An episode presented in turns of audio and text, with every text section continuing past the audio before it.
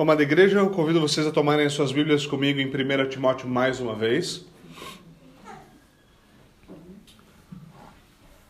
Hoje nós vamos atentar para esse texto do nosso sermão. Nós começamos a segunda parte, a parte final do capítulo 2. Ela é um, um tanto, uh, um tanto grande, por assim dizer. E, bom, aqui é onde o livro de Timóteo começa a ficar difícil, certo? Pelo menos para os nossos, para os nossos dias é aqui onde as maiores dúvidas, questões, debates e você pode seria aqui uma variedade de sinônimos é, para aquilo que eu acabei de falar sobre o tipo de discussão que acontece em Timóteo, certo? É, claro, quando eu digo isso, algumas vezes eu falo isso, esses são textos muitas vezes debatidos, são textos cujo sentido é discutido amplamente, vários comentários dizem coisas diferentes. Isso não quer dizer que nós não sabemos o que simplesmente o texto está dizendo com clareza, certo? Quer dizer que nós gostamos de tentar fugir da autoridade das Escrituras buscando subterfúgios bastante criativos, certo? Porque nós não gostamos muito, uh, tem algumas coisas das Escrituras que nós não gostamos, e aí é um grande problema, certo? Se eu não me engano, foi Agostinho quem disse: se você fica somente com aquilo que você concorda nas escrituras e você descarta aquilo com, aquilo com o qual você não concorda, você não crê nas escrituras, você crê em si mesmo. É simples assim, certo? Então hoje nós começamos a considerar essa parte final do capítulo 2, onde Paulo, lembre-se, Paulo, um homem patriarcal e sexista, certo? Presume-se, né? Presume-se que ele era assim, certo? Essa, essa, essa é a pintura que a nossa geração faz de Paulo, certo? É, trata detalhadamente da conduta das mulheres. Você consegue acreditar que ele ousa fazer um negócio desse? É, mas ele ousa fazer um negócio desse. Embora ele, uh, embora o que ele nos ensina aqui não diga respeito apenas a mulheres, isso é muito natural e óbvio, nós devemos ouvir o que o apóstolo está dizendo aqui e estar prontos para aplicar o seu ensino sem medo nenhum uh, do que o mundo pode falar desse tipo de coisa, certo? Obviamente, quando quando nós voltamos para esse tipo de ensino, é necessário que nós saibamos o que de fato o texto está dizendo? Sim, é necessário. Há distorções por partes conservadoras desse texto também, certo? Mas é importante que nós uh, não simplesmente esvaziemos o texto significado, certo? Essa é um, uma das tentações. Nós falamos tudo aquilo que o texto não quer dizer, mas daí a gente não sabe dizer o que o texto está dizendo. Então a gente só esvazia ele de significado, ele fica vazio e a gente fica sem nada para crer certo? Esse não é o objetivo. Então, a fim de que nós possamos lidar com o texto, de hoje nós vamos estender do versículo 8 ao versículo 10, 1 Timóteo capítulo 2, do versículo 8 até o versículo de número 10.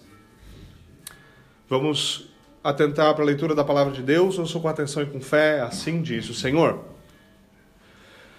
Quero, pois, que os homens orem em todo lugar, levantando mãos santas, sem ira e sem discussões da mesma forma, eu quero que as mulheres se vistam modestamente, com decência e discrição, não se adornando com tranças e com ouro, nem com pérolas ou com roupas caras, mas com boas obras, como convém a mulheres que declaram adorar a Deus. E amém. Senhor, nós te bendizemos e pedimos a tua bênção sobre a pregação do Evangelho, sobre a tua palavra. Pedimos que o teu Espírito age em nós, pedimos que o seu Espírito fale conosco com clareza, para que nós possamos te obedecer de boa consciência, com alegria no coração, sabendo que o Senhor nos ama e o Senhor nos conduz para que nós andemos em humildade diante de ti. Por favor, Senhor, faz aquilo que nós não podemos por Cristo Jesus. Amém e amém. Bom, meus irmãos, após ter exposto, exposto a doutrina que fundamenta a oração, certo? Paulo ele passa a aplicar uh, uh, o princípio de que há um só Deus e há um único mediador, certo? E tudo aquilo que se deriva disso, ele passa a aplicar isso na igreja. Ele falou de todos os tipos de pessoas, ele falou daqueles que estão em autoridade, ele falou de tudo isso e agora ele vai falar de uma outra, um outro tipo de divisão entre todos os tipos de pessoas, homens e mulheres certo? Ele faz um breve comentário sobre como os homens devem orar. Ele diz que os homens devem orar levantando mãos santas, certo? E veja, é, é, ele faz essa pausa, ele fala sobre homem, ele começa a falar sobre mulher, ele vai falar sobre as mulheres até o final do capítulo 2. E no capítulo 3 ele vai voltar a falar sobre os homens da igreja, especificamente falando sobre o padrão de maturidade cristão que deve ser esperado de presbíteros e diáconos, certo? Mas então, para o desespero do mundo moderno, Paulo ousa passar o restante do capítulo 2 falando sobre a vida das mulheres, certo? Aqui você pode né, é, imaginar como nos dias em que nós vivemos, muitos falam que Paulo jamais deveria tomar para si o lugar disso. Ele não tem um lugar de fala aqui, certo? Isso é misoginia ou mansplaining, certo? Há algum problema aqui com o que Paulo está dizendo, ele não poderia fazer isso. Por que Paulo não chamou uma das mulheres da igreja primitiva para falar sobre o tema, como alguns dos pastores modernos estão fazendo quando o, termo se aplica, quando o texto se aplica a mulheres, certo? Eu, tô, eu tenho visto isso acontecer mesmo em igrejas reformadas. Então é dia das mães, é apropriado é, falar algo sobre as mulheres, então o que acontece? O pastor pede para sua esposa pregar, certo? É, é, o Dia Internacional da Mulher, então quem vai falar agora? vai ser uma das mulheres, porque homem não sabe falar sobre. Né? Homem não pode falar sobre isso, isso é um negócio ousado. Pastor, por que, que Paulo não fez isso? Por que, que não tem uma carta do Novo Testamento escrita para uma mulher? Por que, que Paulo não convidou uma mulher para escrever esse trecho ou para falar esse trecho? Porque, diferente de muitos pastores, Paulo não era uma moça. Por isso, Paulo não fez isso. Certo? Paulo tinha uma espinha dorsal, ele não tinha medo do que a cultura ao redor dele ia falar. Ele não era uma moça, por isso ele não tinha medo de falar também com as moças. É simples assim, certo? No último versículo do trecho anterior, Paulo nos lembra de sua autoridade apostólica. Paulo está falando aqui, obviamente, inspirado por Deus. Paulo nos lembra dessa autoridade e aqui ele está fazendo uso legítimo dessa mesma autoridade. Aqui ele está fazendo uso, é, o uso dele para apresentar, o uso dessa autoridade para nos apresentar uma teologia da modéstia. E nós deveríamos ouvir o que Paulo tem a dizer. Diferente do que muitos pensam, Paulo não está proibindo as mulheres de se arrumarem, e sim dizendo como as mulheres devem se arrumar. Há uma grande diferença aqui, porque muitas pessoas vão pegar esse texto e dizer, viu? Não pode usar nada, não pode cortar cabelo, não pode usar brinco, não pode fazer, não pode e simplesmente cria esse padrão absoluto. Paulo não está defendendo, certo, que a mulher cristã deve ser a coisa mais odiosa a se olhar no mundo. Esse não é o padrão bíblico e nunca foi. Olha como como a noiva de Cristo é apresentada, os termos utilizados para ela no Apocalipse. Olha a descrição da mulher em Cântico dos Cânticos. Não é esse o padrão bíblico e acabou. É impossível nós chegarmos a essa conclusão, certo? Isso porque o adorno feminino não é apenas superficial. O adorno feminino deve comunicar algo. E esse algo que ele deve comunicar está dentro da mulher. Então vamos, vamos começar falando sobre, obviamente, o primeiro versículo. Paulo diz que os homens devem levantar, ele, ele diz: Eu quero que os homens orem, eu quero que os homens orem em todo lugar, levantando mãos santas. É importante notar aqui que o querer de Paulo não é o meu e o seu querer, certo? O que Paulo está dizendo aqui é que essa é uma instrução apostólica, naturalmente, certo? É uma ordem apostólica. Ele aplica o seu ensino em primeiro lugar aos homens, por quê? Porque é deles a autoridade para conduzir a igreja na adoração. É deles o papel certo? E ele diz que os homens devem fazer isso em todos os lugares, ou seja, onde quer que a igreja se reúna, onde quer que a igreja esteja reunida, deve se orar da maneira prescrita aqui. Ele nos diz que esses homens devem orar levantando mãos santas. E aqui é algo que normalmente se levanta a pergunta do que Paulo quer dizer exatamente com isso, certo? A Escritura nos dá exemplo de muitas posturas diferentes da adoração. E aqui a igreja, em geral, pelo menos no nosso contexto, é dividida de maneira bastante clara, certo? Então, de um lado, você tem os presbiterianos, certo? Os reformados. Para quem se mexer é provavelmente pecado, a gente não tem certeza, mas provavelmente é, certo? Então todo mundo adora tão paradinho, parece que, certo? Tá em posição de sentido, certo? Tá assim. E você adora assim. Se alguém levantar a mão, todo mundo sabe que não é da igreja. Todo mundo sabe que não é da igreja. É, deve ter acabado de se converter. Deve ter vindo de alguma não pentecostal certo? E do outro lado você tem os irmãos que muitas vezes ou vieram ou são de um contexto carismático pentecostal, para quem normalmente se mexer é uma exigência, certo? Se você não se mexer, provavelmente há um problema, talvez um demônio, certo? Então você tem uma, uma variedade esquisita de ações e na verdade nenhum, nenhuma dos dois corresponde ao entendimento bíblico disso.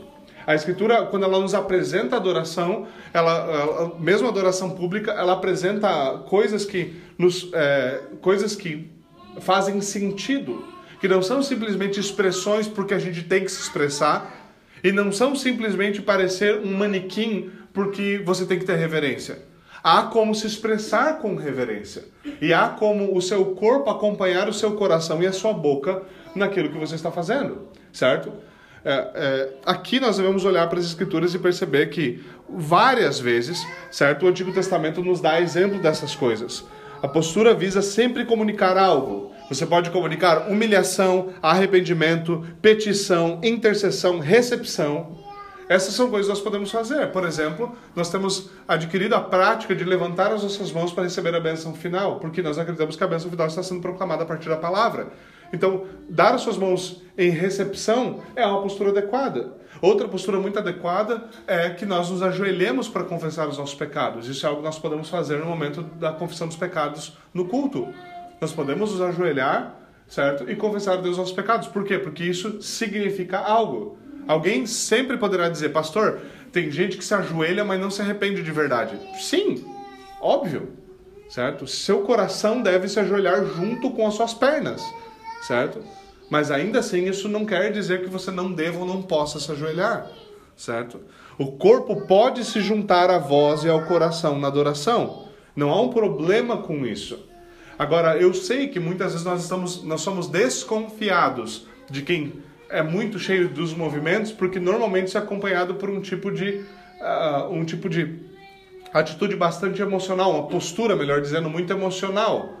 Nós devemos estar em pleno controle de nós mesmos quando nós fazemos isso, certo? Quando nós usamos nosso corpo para fazer qualquer coisa, não somente adorar. Mas nós devemos perceber que o que Paulo fala aqui está completamente de acordo com as Escrituras. Levantar as mãos, assim como impor as mãos para orar, coisas como essas são uma benção. Você deveria chamar os seus filhos e colocar a mão sobre eles e orar sobre eles, declarando a benção de Deus sobre eles.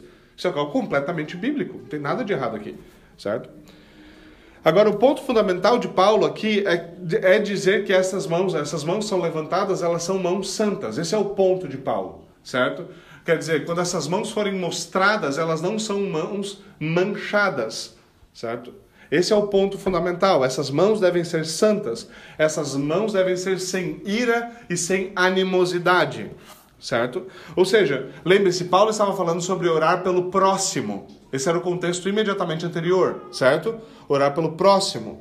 Quando nós oramos pelo nosso próximo, nós não devemos orar com uma atitude, nós, nós devemos orar com uma atitude adequada. Nós não podemos orar por eles com ira ou com animosidade. Nós não devemos orar pela conversão de alguém enquanto nós desejamos a condenação dessa pessoa no nosso coração. Essa não é postura, a postura adequada. Eu não devo orar, ah, espero que Deus abençoe e que Ele ajude tal irmão nas suas necessidades mas no meu coração eu odeio e não quero ajudá-lo nas suas necessidades. Essa não é a postura com a qual nós devemos orar. Nós devemos orar dispostos. Nós devemos orar com uma boa disposição, certo? E a ira e a animosidade, elas são coisas que nos impedem de orar.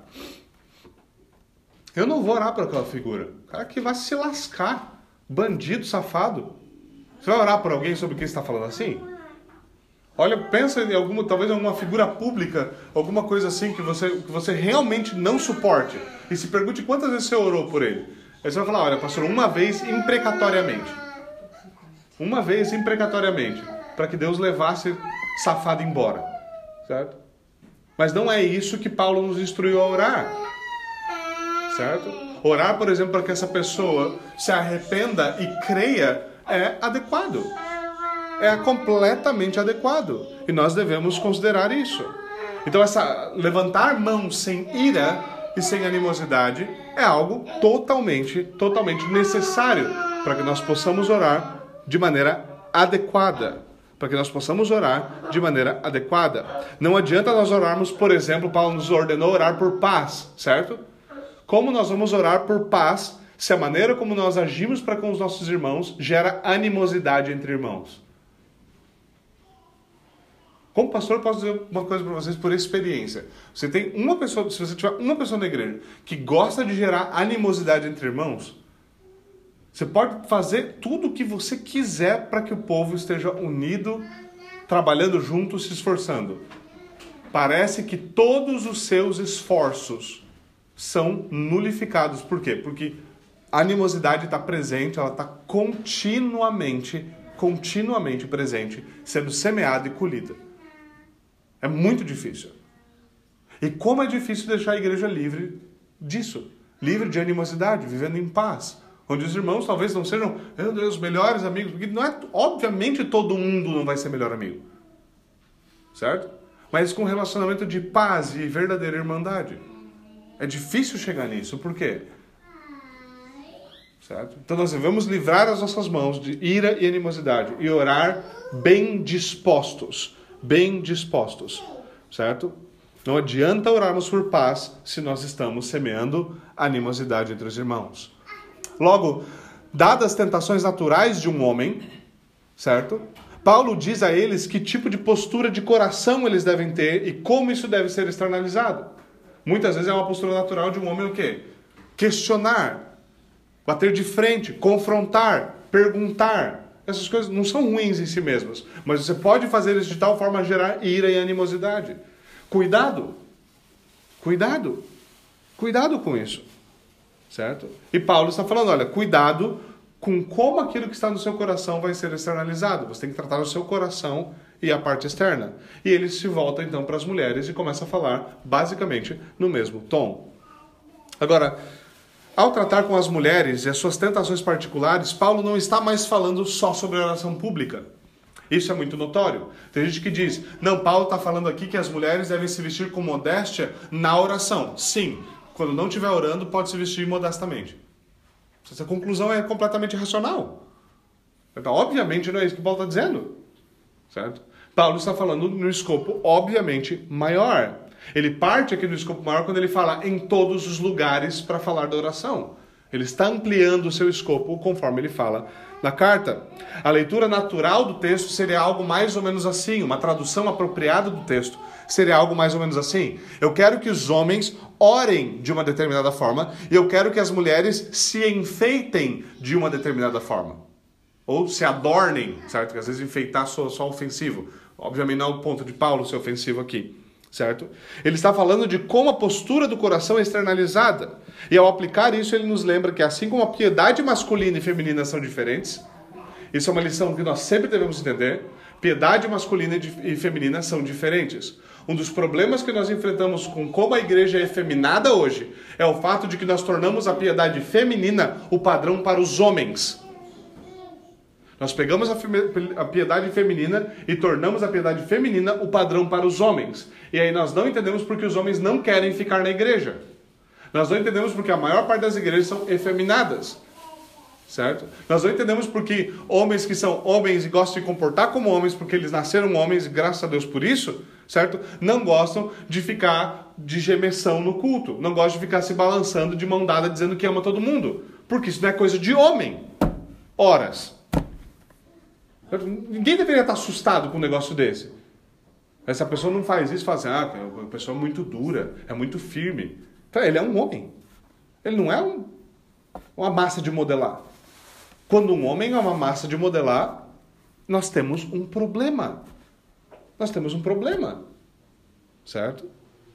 Então, assim, assim como a piedade masculina e feminina são diferentes, existem naturalmente diferenças entre tentações enfrentadas por homens e tentações enfrentadas por mulheres. Elas são muitas vezes de natureza completamente diferente.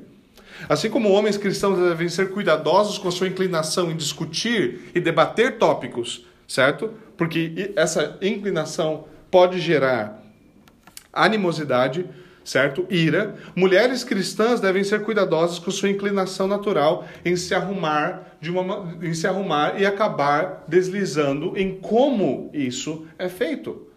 Veja, discutir tópicos e arrumar-se são duas coisas completamente legítimas, mas é possível fazer as duas coisas completamente errado. Completamente errado. Agora é importante notar aqui que ah, nesse texto, assim como outros em 1 Pedro 3, Paulo não está proibindo mulheres de usarem adornos, enfeites, arrumar-se, coisas como essa. Paulo ele reconhece, isso é claro no texto, ele reconhece que há duas formas de fazer isso. Há uma forma piedosa de se fazer isso e há uma forma impiedosa de se fazer isso. Certo? Há uma forma impiedosa de se fazer isso. Certo? E o vestir-se piedosamente, assim como as boas obras, não se restringem apenas ao culto público, se aplicam à vida como um todo. Nós sabemos que existe um tipo de dress code natural para cada situação. Existe uma forma apropriada de vestir-se em diferentes situações, certo? Se você está no quarto somente com seu marido, a, a variedade de vestimentos apropriados varia de nada para um monte de coisa. Se você está num velório, a gama de opções é bem menor. Por quê? Porque é apropriado vestir-se de maneira adequada a cada situação. Isso é algo próprio. Isso é algo próprio. Certo? E obviamente nós devemos levar isso em conta. Então a pergunta para Paulo é como a mulher deve se adornar? Não é. Não, a pergunta não é a mulher pode se adornar? Não, essa pergunta já está respondida. Sim, ela pode. A pergunta agora é como ela deve se adornar. Positivamente, Paulo nos diz que isso deve ser feito, e os dois termos aqui que ele usa é com modéstia e bom senso. Com modéstia e bom senso. Ou seja, elas devem ser respeitáveis, honráveis, com um senso do que é vergonhoso e tolo. Esse é o escopo dessas palavras, certo? Com modéstia e bom senso. Negativamente, o que Paulo está dizendo é que elas não devem ser extravagantes e indecentes. Extravagância e indecência. Essa indecência significa basicamente é, se vestir de maneira sexu sexualmente provocativa, tá? Então, para que nós, para que isso fique bastante claro, por que é bastante claro? Porque em diferentes culturas, diferentes, uh, diferentes mulheres, diferentes famílias, inclusive, têm gostos diferentes, inclinações diferentes. Algumas pessoas gostam mais disso ou outras daquilo. E muitas vezes uma das coisas que acontece quando você cai em textos como esse é o quê? É ler o texto de tal forma que, a mi, que aquilo que eu gosto, aquilo que eu acho bonito, aquilo que eu acho decente é a única coisa aceitável. E aí é um problema. Porque aí é, fica difícil desvencilhar aquilo que é sua preferência pessoal com aquilo que é escritura. Nós devemos ser cuidadosos com isso. Certo? Não é porque eu não gosto ou alguma coisa não é exatamente não é exatamente para o meu paladar que aquilo é pecaminoso. Nós devemos saber a diferença entre essas coisas, certo? Nós devemos saber a diferença entre essas coisas. Então, o que a extravagância é? A extravagância diz respeito ao desejo de ser notado, ou nesse caso da mulher, ser notada, de ser o centro das atenções. Então, a mulher se veste basicamente como uma árvore de Natal, certo? O objetivo é chegar no lugar e roubar a cena. Alguns de vocês talvez já tenham visto situações na qual uma mulher se arrumou de tal maneira para um casamento que quando ela chegou ela chamava mais atenção que a noiva. Quão apropriado é isso? Não é nada apropriado. Ela não é, a, ela não é a estrela da noite. Quando ela for a noiva, é adequado que ela seja o centro da atenção. Certo? Mas esse desejo de chamar a atenção muitas vezes leva a dar passos inadequados. Certo? Você quer ver um exemplo disso? Você entra na internet. Vocês já ouviram falar? É um lugar incrível certo? Na internet você vê cada absurdo, porque é uma disputa por quem consegue mais atenção. É, é como você vai basicamente medir likes, curtir, sei lá que outros nomes para outras redes sociais existem. Certo? É um desejo infinito, por quê? Por atenção, por gente olhando você. Bom, se cada vez menos roupa chama cada vez mais atenção, você tem gente cada vez mais nua, certo? Paulo não está falando aqui de trança simples, certo? Não é como se a mulher lesse esse texto, ela lê a tradução tranças e fala, meu, trança é coisa do diabo. Certo? Não é isso que Paulo quer dizer, certo? Paulo ele não está simplesmente proibindo tranças, mas ele está falando de uma maneira de ostentar o, cabelo, que é aquela coisa escultural, certo? Você teve que contratar um engenheiro e um arquiteto para fazer seu cabelo, certo? Aí é um problema. Certo? Negócio que fica. E, e, qual que parece ser a indicação da prática da época, segundo alguns livros históricos? As mulheres iam preparar o cabelo de tal forma que elas iam enfiar coisa de ouro, pedras preciosas e jogar pó de ouro em cima do cabelo. para ficar um monumento mesmo. Para quando passar todo mundo olhar e falar, meu. E o ponto era esse: todo mundo olhar e falar, meu. Certo? Um ponto, um, esse era um ponto fundamental certo? Então, a ideia era usar pérolas, joias penduradas, pó de ouro por cima e fazer da coisa um evento, certo? Fazer da coisa um evento. Segundo, segundo Paulo, uma mulher ela pode e deve ser feminina, uma mulher pode e deve ser bem arrumada, mas sem parecer uma árvore de Natal. Esse é o ponto de Paulo. Ela deve ter bom senso. Ela não deve ser extravagante. Nesse, nesse ponto da extravagância, Paulo vai até mesmo citar o aspecto de roupas muito caras. E o que ele quer dizer aqui não é somente que se você tem melhor condição financeira, você tem que continuar usando roupa, roupa barata. Isso é o ponto. É exatamente o contrário.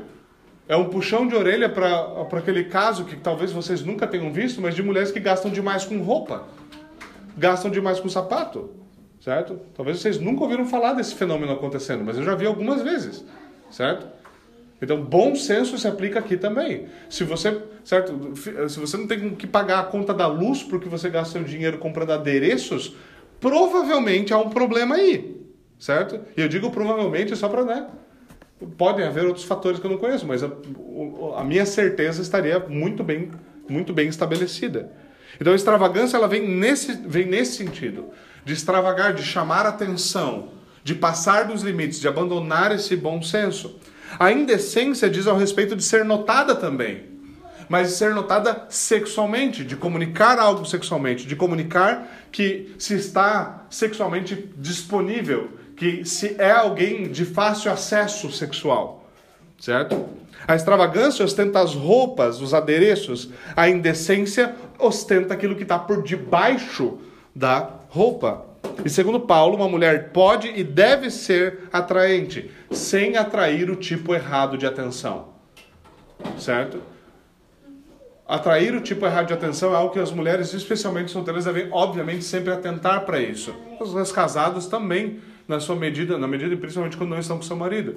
Se a maneira, se você sempre está recebendo o tipo errado de atenção, se toda vez que alguém chega para conversar com você é sempre uma investida sexual, certo? Se todo tipo de abordagem que você recebe é baixa e coisa, coisas assim, uma das coisas que você deveria prestar atenção é para a maneira como você está se vestindo nesses locais. Se toda investida é uma investida como essa, você pode estar tá indo para um lugar que só tem homem pervertido, provavelmente existe lugar e você não deveria estar tá indo para lá, ou você está se apresentando de uma forma que atrai esse tipo de homem. Mulheres, mulheres especialmente solteiras, vistam-se da maneira de uma, de uma maneira adequada para que o tipo de homem que você deseja atrair se sinta atraído por você. Isso é simples, tão simples quanto isso. Se você se veste de uma maneira sexualmente provocativa, você vai atrair homens que desejam mulheres que se comportam dessa forma. E adivinha só, esse não é um bom membro maturo da igreja cristã. Simples assim. Certo? São coisas que deveriam ser bastante adequados. Ser atraente não é, não, não é uma coisa totalmente legítima. Atrair o tipo errado de atenção é um problema. É um problema. Certo? É um problema. Agora, aqui, nós devemos considerar uma coisa importante: a maneira como nós nos vestimos e nos adornamos, isso são formas de comunicação. E a gente sabe disso por intuição, certo? A gente sabe disso por intuição. Você vê um rapaz com as calças lá mais baixas, um tênisão parece um sapo gigante, certo? Uma camiseta grandona e tudo mais, você vai saber que o quê? Provavelmente é um skatista. Provavelmente é um skatista, certo? Você vai ver o rapaz na praia com, uma, com, com, uma, com um calção de determinado tipo, com alguns tipos de acessórios, com tipo com chinelo ou sem chinelo, com uma com uma é, blusa de neoprene, o que, que você vai sugerir que ele é? Você sabe o que ele é, ele vai ser um surfista, alguma coisa do tipo, certo? E assim você vai, você vê um homem de jaleco branco, de tênis branco, com estetoscópio no pescoço. Mas será que ele é um pedreiro? É óbvio que não.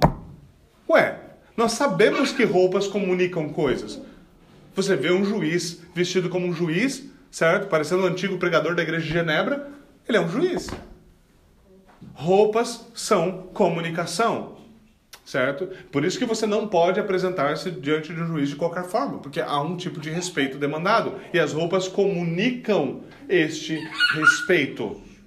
Roupas comunicam este respeito. Há um motivo pelo qual você não vai com uma roupa florida, com sóis e coisas como essa, certo? Com, com, com óculos colorido e tudo mais, para um velório. Há um módico de respeito que é expressado por meio da sua roupa. Há uma comunicação aqui, um tipo de linguagem que ela é obviamente visual. E aqui é muito importante lembrarmos que o coração é a fonte de toda a comunicação. A boca fala do que o coração está cheio. E todo o resto que nós comunicamos comunica de qual fonte? Do coração. A maneira como nós nos vestimos é uma, vai ser moldada de acordo com aquilo que o nosso coração quer comunicar. Nós devemos estar muito, muito, muito cientes disso. Independente se essa comunicação é verbal ou não é verbal, essa comunicação tem a mesma fonte. Aquilo que está no nosso coração vai ser externalizado. E por isso a maneira como nós nos vestimos, a maneira como nós agimos e nos portamos, é certamente algo que deve ser considerado à luz das Escrituras. Certamente algo deve ser considerado à luz das Escrituras. E é claro, isso não se aplica somente a mulheres.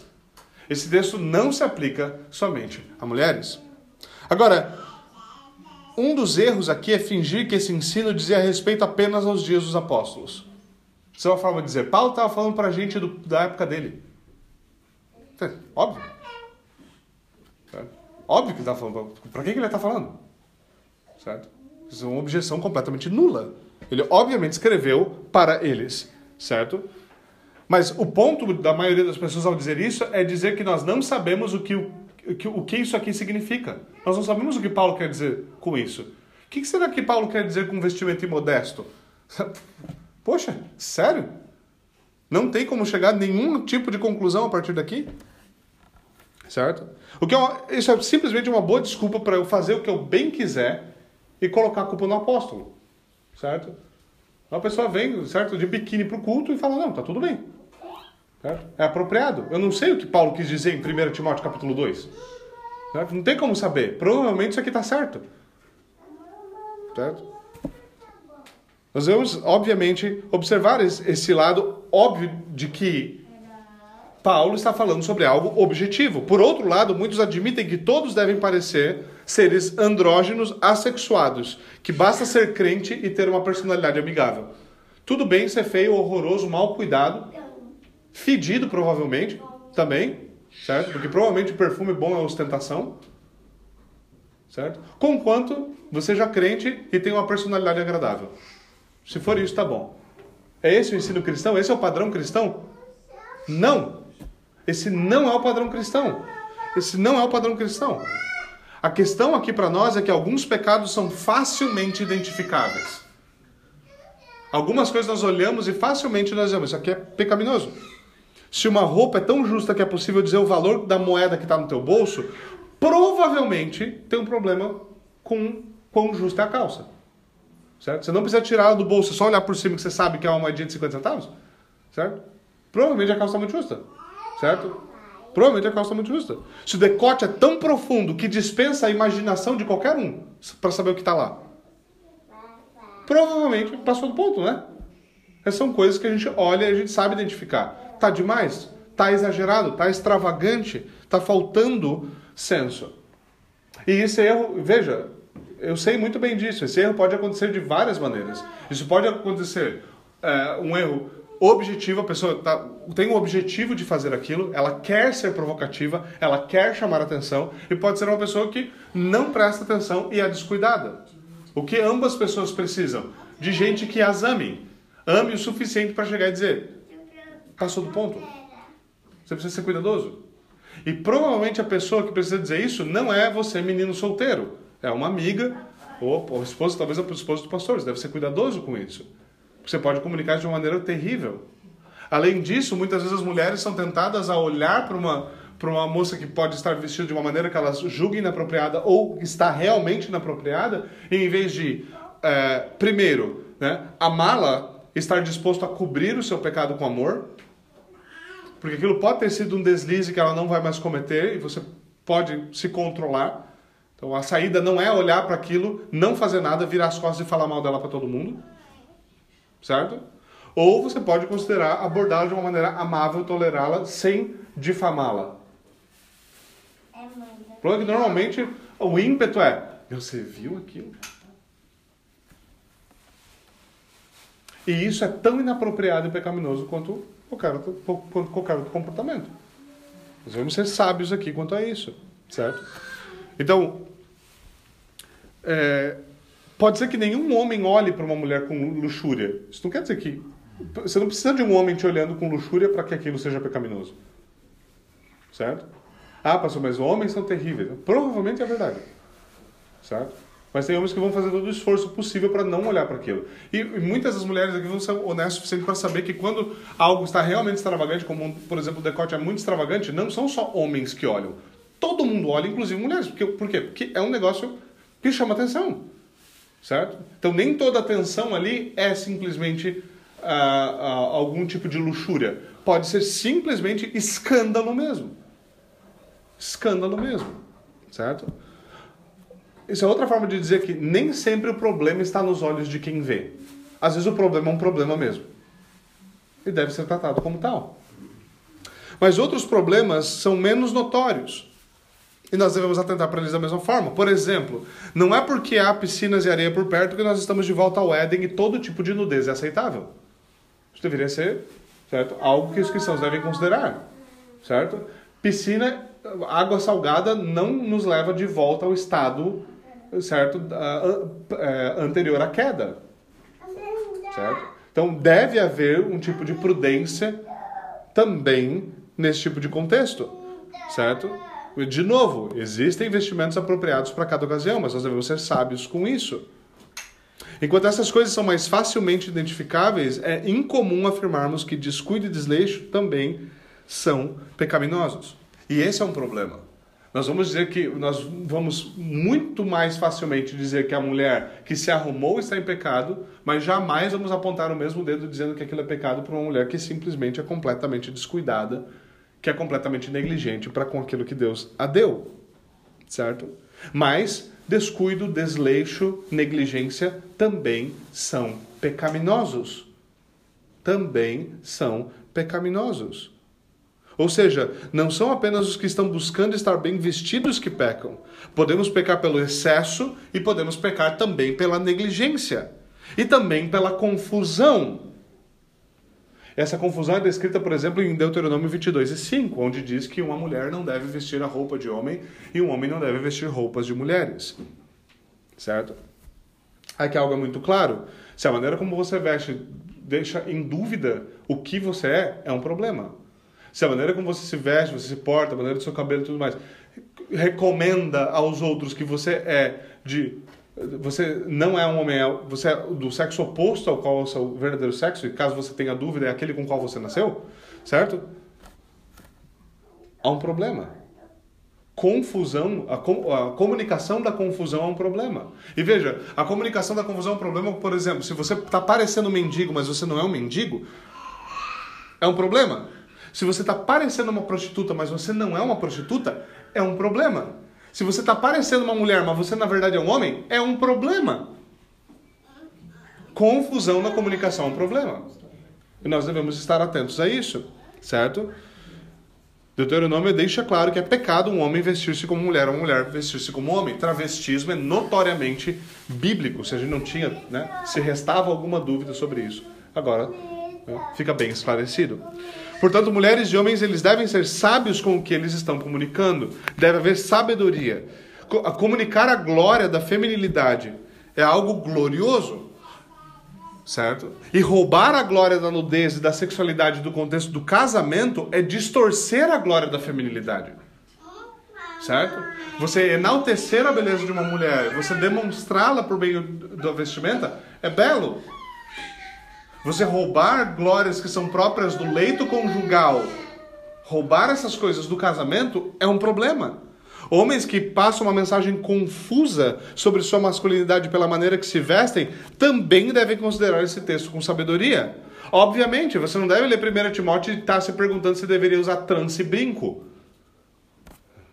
Você achou que essa era a aplicação do texto para homens? Eu sinto muito. Não, não é essa a aplicação. Certo? E isso se aplica não somente a roupas, mas também a postura e comportamento. Um homem pode se portar de uma maneira afeminada, mesmo que vestido propriamente. Ele está vestido, olha, parece um hominho, mas começa a se mexer e comunica uma coisa completamente diferente. Começa a falar, certo? Parece que estava brincando com um gás hélio. Certo? É um problema. É um problema. Certo? Hoje em dia a gente acha que isso, ah, mas ele é tão meigo, é tão gentil. Não, ele é afeminado. E isso é pecado.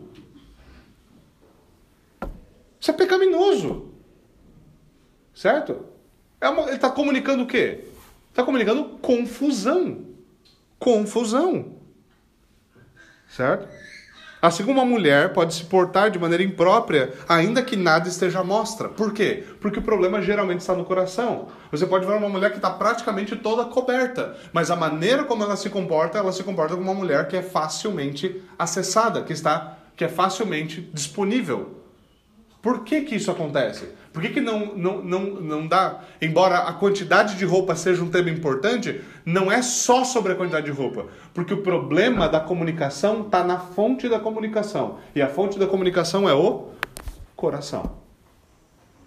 Um homem é afeminado, o problema dele está no coração. Uma mulher que se veste como alguém sexualmente disponível, o problema está no coração. Essa é a raiz que deve ser tratada, certo? Essa é a raiz que deve ser tratada. O que está sendo comunicado são sinais do problema que está dentro do coração. E nós devemos ser simplesmente claros com isso, certo?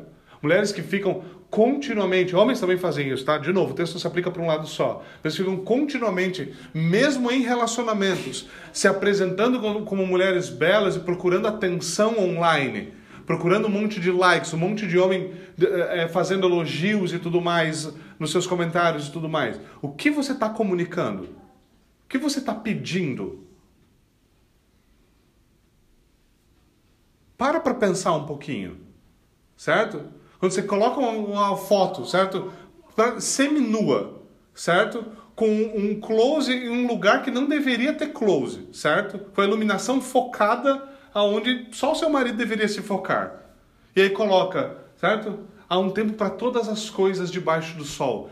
Qual é o propósito daquele versículo? Certo? É validar pela palavra de Deus uma coisa que é completamente estúpida. Certo? E, e, homens não vão sair, obviamente, dessa facilmente, certo? Se você vive colocando foto de baby look, certo? Eu não, eu, eu oro para que eu nunca precise ver uma foto sua de fio dental, certo? Qual é o objetivo dessa coisa, certo? Nós estamos indo para o absurdo e nós estamos vendo esse absurdo, absurdo acontecendo no mundo amplamente. E, quando esse, e agora esse absurdo começa a adentrar as igrejas e eles falam: Eu não sei o que está acontecendo. Nós pecamos. Nós somos tolerantes. Nós temos medo de ensinar em textos como esse com seriedade, porque ai, vai ofender as pessoas. O problema é das pessoas. Ou isso aqui é a palavra de Deus ou não é. Nesse caso, eu sou um daqueles pastores que diz: Isso aqui é a palavra de Deus e a gente tem que obedecer. E acabou. E o problema não está no estilo, na cultura, o problema está no coração. O problema está no coração. Paulo apresenta, por fim, exemplo de mulheres piedosas nesse texto. Mulheres piedosas do passado. Ele fala, olha, as mulheres do passado eram piedosas. Elas se cobriam do quê? De boas obras. De boas obras. Esse era o seu principal adorno, diz Paulo. Certo? Elas eram belas pelas suas boas obras, mas isso não é um eufemismo bíblico para elas tinham uma bela personalidade, certo? Paulo está falando isso. Não, meus irmãos, elas eram assim, desprovidas de, de, de, beleza visual, mas elas eram muito piedosas. Não é o que Paulo está falando, porque não é o que a Escritura fala sobre essas mulheres, certo? Não é, certo? A Escritura nos diz que Abigail, uma das esposas de Davi, era bonita e inteligente, certo? 1 Samuel 25. Que Sara, esposa de Abraão, era uma mulher muito bela, Gênesis 12. Rebeca também era uma mulher muito bela. O autor de Gênesis vai até o, o, limite de registrar que Raquel, uma das esposas de Jacó, tinha um belo rosto e também um belo corpo, certo? Ela era formosa de, de rosto e de corpo. Gênesis 29, 17, certo? E não interessa o quanto isso deixe feministas e igualitaristas endiabrados porque eh, a escritura usa esse tipo de linguagem. É fato. Isso existe e isso acontece, certo? Isso existe isso acontece. Agora, Paulo, ele veja quando ele está falando disso aqui, ele fala: essas mulheres cobriram-se de boas obras. E por que ele coloca isso dessa forma? Porque assim como a modéstia e o bom senso, as boas obras só podem fluir de um novo coração. Sem um novo coração, sem verdadeiras boas obras. Sem o novo coração, sem a modéstia que Paulo está recomendando aqui o bom senso. Você vai falar, pastor, mas eu conheço gente ímpia que tem modéstia. Sim, você tem gente ímpia que tem essa modéstia por causa do, da herança cristã que a nossa cultura tem. Porque a nossa cultura, por anos e anos e anos e séculos, é uma cultura cristã, nós temos os resquícios disso na nossa cultura. Mas pega uma cultura que nunca conheceu o cristianismo, pega uma tribo indígena e você vai ver que a, a cultura concernente a roupas é completamente distinta, não é? Bom, algumas delas nem têm. Agora a escritura, desde o período do Antigo Testamento, proíbe com clareza a nudez. Então nós vamos olhar para isso com clareza. A modéstia e o bom senso, assim como as boas obras, fluem de um novo coração. Logo, o ponto fundamental não é que se você é feio e triste, venha para Jesus e seja apenas feio. Certo? Esse, não é esse o evangelho que Paulo está pregando aqui. O que Paulo está nos dizendo é que somente o evangelho de Jesus Cristo pode nos dar um novo coração. Um coração do qual flui boas obras. Um coração do qual vai fluir, para você mulher que tem dificuldade com seu, sua vestimenta, modéstia e bom senso para que você saiba se vestir de maneira que seja agradável, atraente para o tipo certo de homem. E se você é casada, ele é o tipo certo de homem, certo? De uma maneira que agrade a Deus. Não somente isso, mas também para nos dar novos olhos, não só um novo coração, mas também novos olhos, para que nós possamos ver e julgar além de meramente beleza exterior, certo? Para que nós possamos ver como o Senhor vê e, e apreciar aquilo que o Senhor aprecia. Essa é uma das dificuldades. Muitos de nós, homens, foram treinados a apreciar e, a, aos nossos olhos correr para buscar mulheres que são uh, sexualmente disponíveis, que são imodestas, que lhes falta bom senso, que são extravagantes e indecentes. Por quê? Porque nós vivemos uma cultura altamente sexualizada e muitas vezes nós aprendemos isso desde muito cedo. Seu olho corre para isso. Você acha isso bonito, você se sente atraído por isso. O que você precisa? Você precisa orar para que o Senhor o ajude a ter novos olhos e a apreciar aquilo que o Senhor aprecia, apreciar da maneira adequada, a ver a beleza de uma mulher que é bela, que é bem arrumada, que é bem vestida, que é atraente, mas em boa parte porque ela é também piedosa. Certo? E não adianta, de novo, outro lado, as mulheres piedosas certo? Serem completamente desleixadas e simplesmente dizer, ah, eu não sei, esses homens não me dão atenção porque eu não, não me visto indecentemente. Não, minha querida, uma das possibilidades é que você realmente é completamente negligente e desleixada. E o homem não se sente, sente nem um pouco atraído por isso. Nós devemos encarar o fato de que isso, sim, existe. Existe. E nós devemos ser honestos com isso. Nós devemos então aprender a apreciar o que o Senhor aprecia, a obedecer aquilo que está aqui. Nós precisamos desenvolver um novo entendimento, que não iguala piedade e feiura. Isso não é entendimento bíblico. Dizer que ser piedoso é ser feio. Não! Não é bíblico dizer que modéstia é igual a desleixo. Não, não é. A Bíblia tem uma alta visão da beleza, especialmente da beleza feminina. Há uma glória distinta aí, certo? E ela deve ser, deve ser manifesta. Ela deve ser manifesta. Mas para que seja glória e seja manifesta como glória, ela deve ser manifesta nos termos da palavra de Deus. Por isso, se você tem a inclinação de julgar facilmente suas irmãs porque elas são mais cuidadosas, mude sua postura e agora comece a pedir ajuda delas para como você pode ser mais cuidadosa. Se você é uma irmã que tem mais dificuldade com com, a extravagância no seu vestir e você precisa aprender controle, procure aquelas irmãs que são mais controladas e peça elas como elas fazem para não ser tão apegadas a isso. Esse tipo de postura vai ser para nós muito mais firmes. Vocês, homens, se o homem tem uma postura que é inadequada, seja honesto com ele e converse com ele sobre isso. Se ele vai dar a mão para você, parece que a mão dele é um peixe que morreu faz três meses. Então, olhe que é o aperto de mão dele, lembre ele que homens não dão a mão assim. Não é assim que você deve dar a mão com o homem. Você deve ter uma mão firme. Se você está se vestindo como um menino, se você é um menino e está se vestindo e esse menino está parecendo uma menina, alguém precisa fazer alguma coisa. Alguém precisa ajudá-lo. Essa disposição é importante da nossa parte, certo? Se nós, nós queremos comunicar com clareza, como igreja, a glória distinta que Deus nos deu como homens e, mulher, homens e mulheres, homens devem comunicar sua masculinidade dada por Deus, mulheres devem comunicar a glória da feminilidade dada por Deus. E é só um novo coração que pode manifestar tal glória. É só um coração que foi arrebatado pelo Evangelho de Jesus Cristo que pode desejar glorificar a Deus em todas as coisas, incluindo na maneira como nós nos vestimos e nos comunicamos. Vamos até o Senhor em oração.